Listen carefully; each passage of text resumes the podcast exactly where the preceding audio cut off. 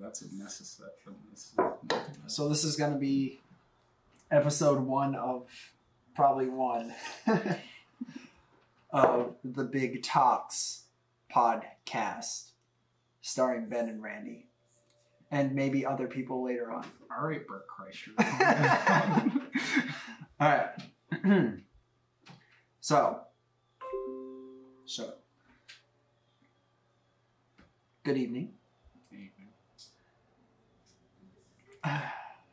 Don't be a doormat. All right, be serious. I'm serious. I'm 100% serious. All right. Because I'm about to get real serious. Okay. All right, don't be a doormat. No. When COVID 19 first hit, me and my wife lost our jobs. My initial thought was, how are we going to be able to make our bills with no income? As I was only part time and could not collect unemployment, the only income we got was from my wife's. Her initial thought was, I needed a vacation anyways, so now that I have time, let's go. I opposed her wants for vacation at first, but when you don't want me to be happy, and that's what our stimulus check or tax returns are for, tactics came into play, I gave in. Bills began to pile up. Notices and missed calls became more apparent, and we were planning our third trip to Disney and making final touches for our trip to LA. My role in the household was reduced by our roommate living with us, and as I continued to plead for our bills to get paid, my voice was overspoken by the louder force of this roommate. My wife began to view me as the enemy of responsibility and the other guy as righteous savior of childlike fun and easygoing nature. Seeing that my wife had begun to distance herself from me, I gave up. I stopped bringing up the bills. I stopped worrying about the chores around the house, and I too adopted the lack of responsibility bug that had dug its way into our home. I let it feed on my spirit and devour my mind. I placed blinders on my eyes to keep me from seeing the signs that my wife was leaving me emotionally. Now I sleep on a couch in the basement of my pastor's house while another man sleeps in my bed. I no longer have a home to walk into, a wife to kiss, not even a dog of my own to pet. The bank calls every day for money for a house that I am locked out of while another bank sends threats to tow away the car that I drive to work. All that I have had, all that I have had built up with my wife has sunk into the ground. Now an empty hole, the only thing left over sitting beside the pit, the doormat. Now like a mirror reflecting who I am as a man. I am tossing that doormat into the depths with the rest of my failures and turning away. My optimism has gotten me a long way as it is, but now in my 20s, I am not allowed to remain naive to the notion that if I cannot be cruel, I will always be overtaken by another who can. Evil will always triumph over good in this world unless the good had originally come out of the evil. A white rabbit gently moving over snow will paint the snow with its blood as it is struck by the arrow of a hunter gathering food for his family. A sniper in a field delivers an accurate bullet through the body of his country's adversary by the discipline of knowing if his shot misses, his team is compromised. We cannot survive in this world without first understanding it. Evil cannot fall to good in an earthly sense without the good having knowledge of what evil can produce. If you have no imagination for cruelty, it will surprise you every time. Now, as this realization comes to the foreground of my vision, the question I ask myself and others around me how willing am I now to stand firm against the actions of evil? Am I willing to fight against the world for the greater good? That is my duties as a man and as a leader and an example of a follower in Christ. So I leave that question up to for us to discuss. How willing are we to stand firm against the actions and cruelty of this world and not let it walk over top of us?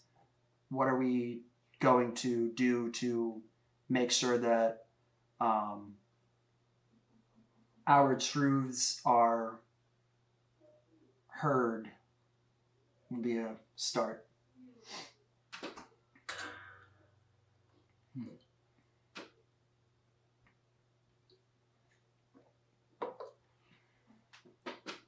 Avoiding the fear of public per- per- uh, perception.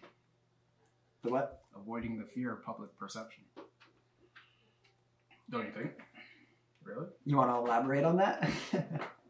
Well, you have some form of like emotional drawback to the things that you do due to the people that are around you, as you explained in the excerpt. okay. So, avoiding that public's perception in spite of making sure that the truth is heard is what really gets you beyond that step of being a doormat. And then understanding that the things that you say as a result of that is what's supposed to provide value to people.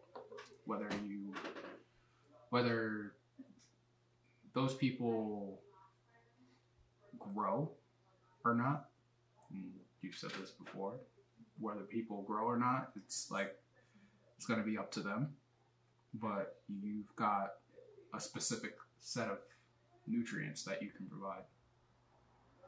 And the the thought of uh, the thought of how somebody that you care about is going to react often clouds the judgment as to what we should do and as to whether or not we allow other people to control our actions. I keep totally just like throwing this into your face because it's like it's like not picking you up and then picking you up. So we gotta like we gotta work on that, but that's all right because it's the first one. Well, I mean, But um, pass the mic works, don't you think? pass the mic does work. Okay. but uh, yeah, I mean, honestly, I would definitely agree that emotions definitely drive us um, in a direction that all of our all of our directions that we go in life are charged off of those emotions that we feel because that's just how we've always lived Mhm. like um, when you grow up as a child and um, there's something in front of you that you want you whine and you cry and scream until you're given what it is that you want Mm. um, so off of that same behavior it builds in your mindset okay if i whine and cry it'll be all better because I'll get whatever I want. It's a coping mechanism, basic one. Yeah. But giving into that natural coping mechanism is what separates a Christian from a non Christian. Right, because we're, um, if you think of it um, from like a biblical standpoint, the world around us can't necessarily understand the truth and power of God because they can't physically, feasibly grasp it in their hands and see it with their own eyes. So it's hard to put faith and trust behind that. Um, But sometimes it's not even, sometimes it's not even a tangible item. Sometimes it's the emotions that are coming with it as well. Yeah. Because off of that earlier analogy, sometimes you're seeing somebody else have a product that produces an emotion that you believe that you could have as well.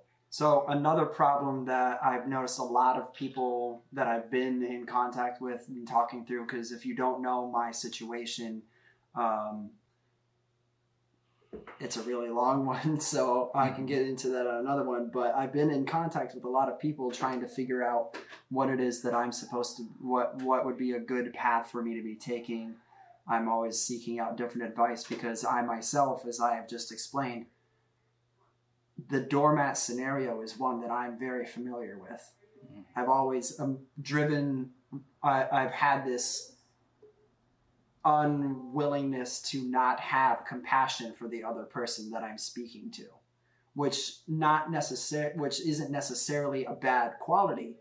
It's nice to have compassion, but it's also it's also good to understand when you have to set that aside for what is right. Hmm. Like um, my mother has this has this problem. Um, I've got two older brothers and a younger sister, and when we're not acting the way that we're supposed to be acting, or we're in deep trouble because of our own actions, or we left the house with our own understanding about the world and then tried to fight the world and then got crushed under it. My mom has so much compassion behind her and so much love for that other person. She'll put herself in danger emotionally and also physically, maybe even financially, just to help that other person. Mhm. When in reality, that other person is the reason why they're in that mess. And it's up and it's not up to your parents or your pastor or your friends or other family members to get you out of that situation. It's up to you because you're the one who got you into it. You're the one who has to be able to get yourself out of it. Hmm. As a person experiencing, as a kid experiencing that, did you feel that that was the relationship that you accidentally set yourself up for? Absolutely. Um, because, like I said, I've always been raised off of that compassion. And I've always, my, when I was growing up in Florida, um, my father was angry. And that anger was very apparent to me. I could see it, it was right in front of me. I mean, um, he is the he, in that time period he was the embodiment of do not mess with me because i will show you what it means to mess with me Hmm. um, so that anger um, when i moved up um, that anger and rage that i that i could see whether it was him arguing with my grandmother going back and forth at each other or um, having a outburst of his temper when it comes to anybody like a random passerby that that you know gives him rubs him the wrong way or you know minor blowups here and there that end up becoming major blowups and explosions i didn't want to live like that Mhm. so i just cut it straight out of my life I Right. took I took it away rather than rather than recognizing the moments as to where he provided the same love that your mom did. In this sense, so with all of that anger me take separating myself from that and deciding that's not for me and then take i took on the exact role of the compassion and love and Mm. gentle gentle behavior of my mom the overcompensation to it. towards it. there there is definitely a little bit of overcompensation with that it's it's a good quality to have compassion don't get me wrong but um, there has to be moments where you can set that where you can set all of that emotion aside to be able to deliver righteous action Do you feel that the do you think that the ability to not be a doormat is the perfect mix of that though? Well, I would say don't be a doormat, but also don't be a, you know, a jerk about it.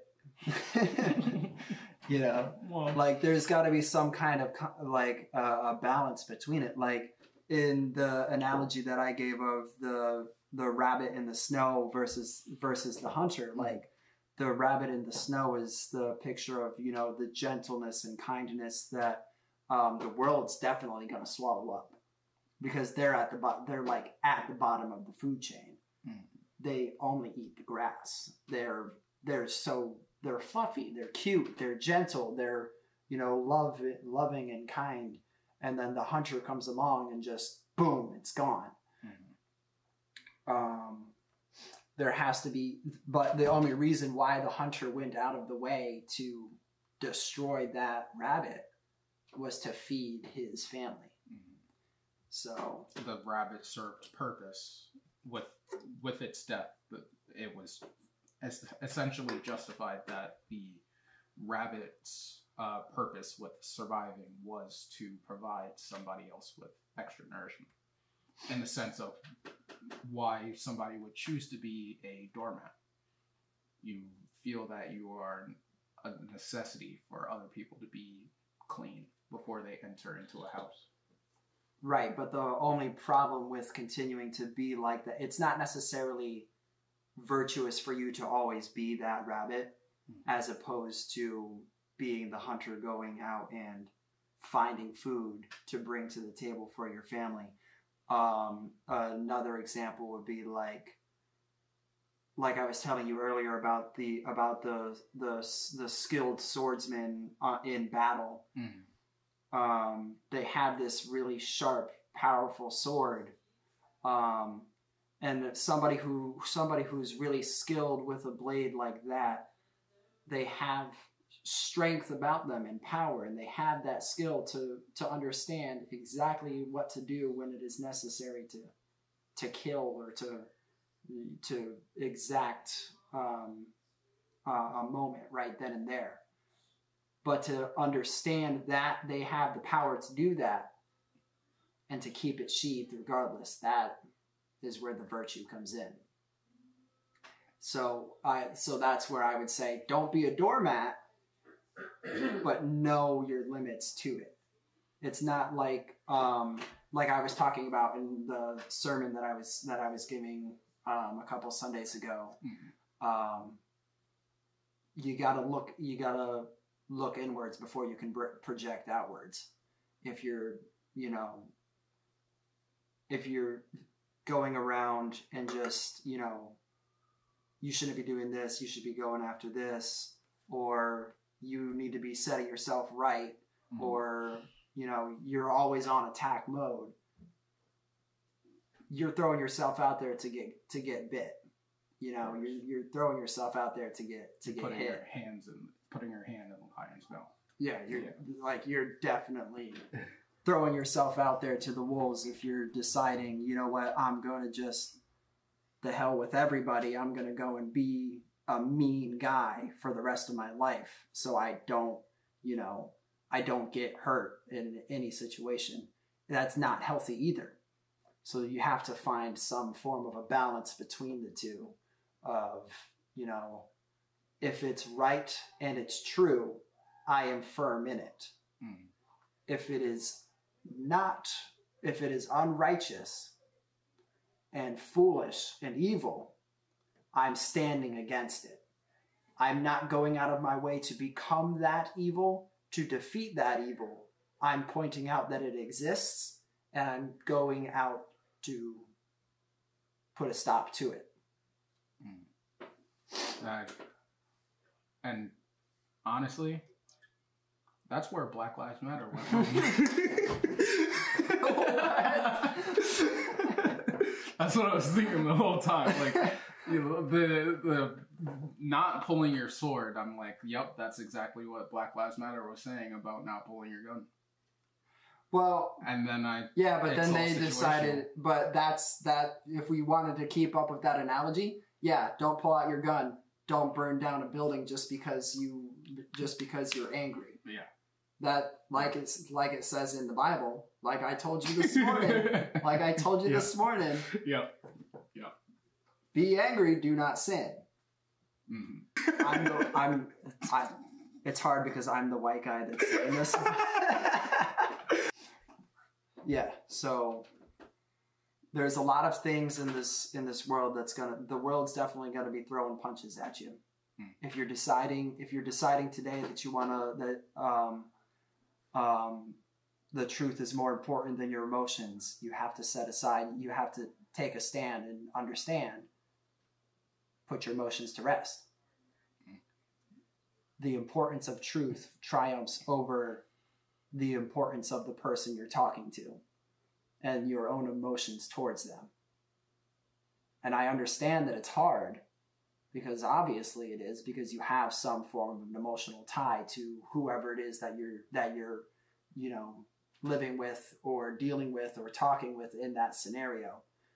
It's hard because you are emotionally connected to that person. hmm Like if you've been with the same person for for years and years now, um, you develop an emotional connection to them.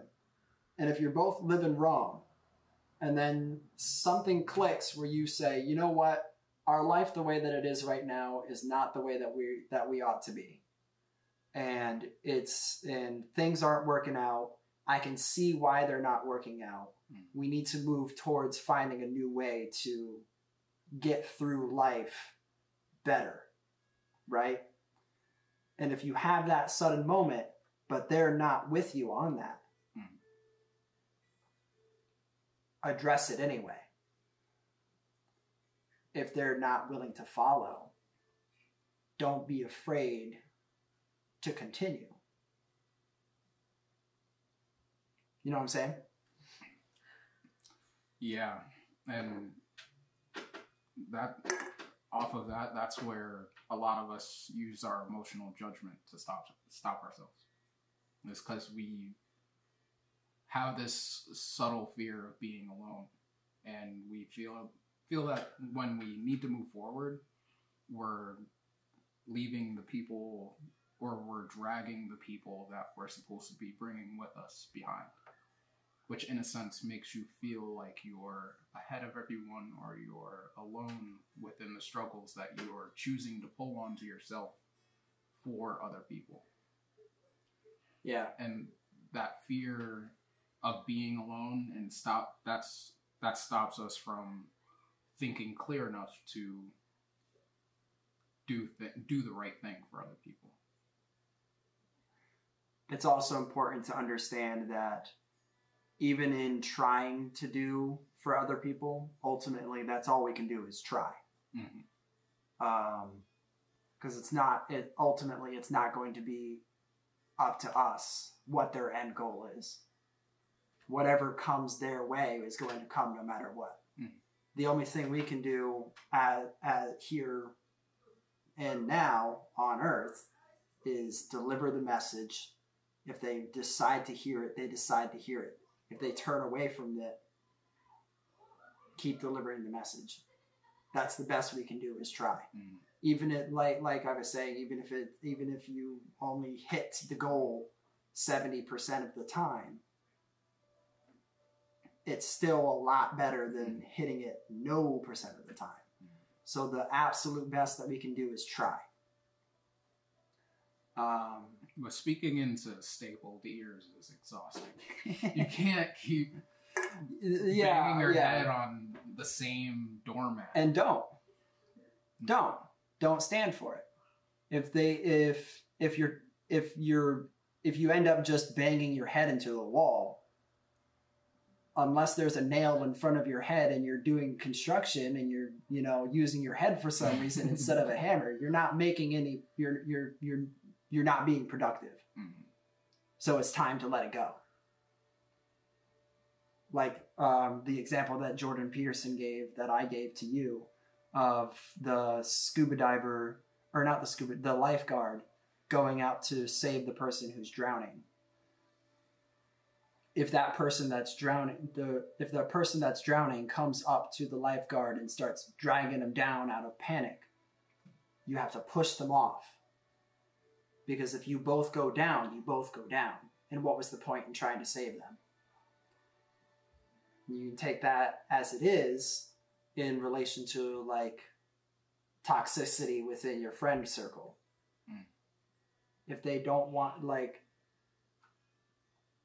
it's one, so tying it back to not being a doormat, it's okay to stand up for what is right. And it's okay to lose to lose friends over that. You're going to. But your friends should also be the ones that you can say tell that you can you know they're going to lift you up when something good happens to you they'll be there to listen when something bad happens They're not they're going to have the same goals and aspirations as you anyways. Their ulti- their ultimate goal as your friends and your ultimate goal as their friends is to build up. That is the ultimate goal is to build up the relationship. Mhm. So if you lose friends over deciding today you're going to not you're not going to stand for it anymore. That's okay. Better things will come later on. It's just a matter of perspective and time. Like um well, giving giving too many perspectives also clouds the judgment as to where the entire group should move forward. Sometimes having one specific person to be the uh, directing, uh, to do the directing with how the group moves forward with toxicity, with um, relationships, it or with uh, accountability as well. That provides the uh, it provides the structure that the friend group can definitely follow, but the leader inside of that group can't put themselves into the position that thinking of thinking that the entire group is surviving off of them. well that and um it's important to also understand that if you all have the same mindset then you will all work as a team. Mhm. You're all if you all have the same mindset, you won't have to worry about anything like that. The same would go for a good marriage.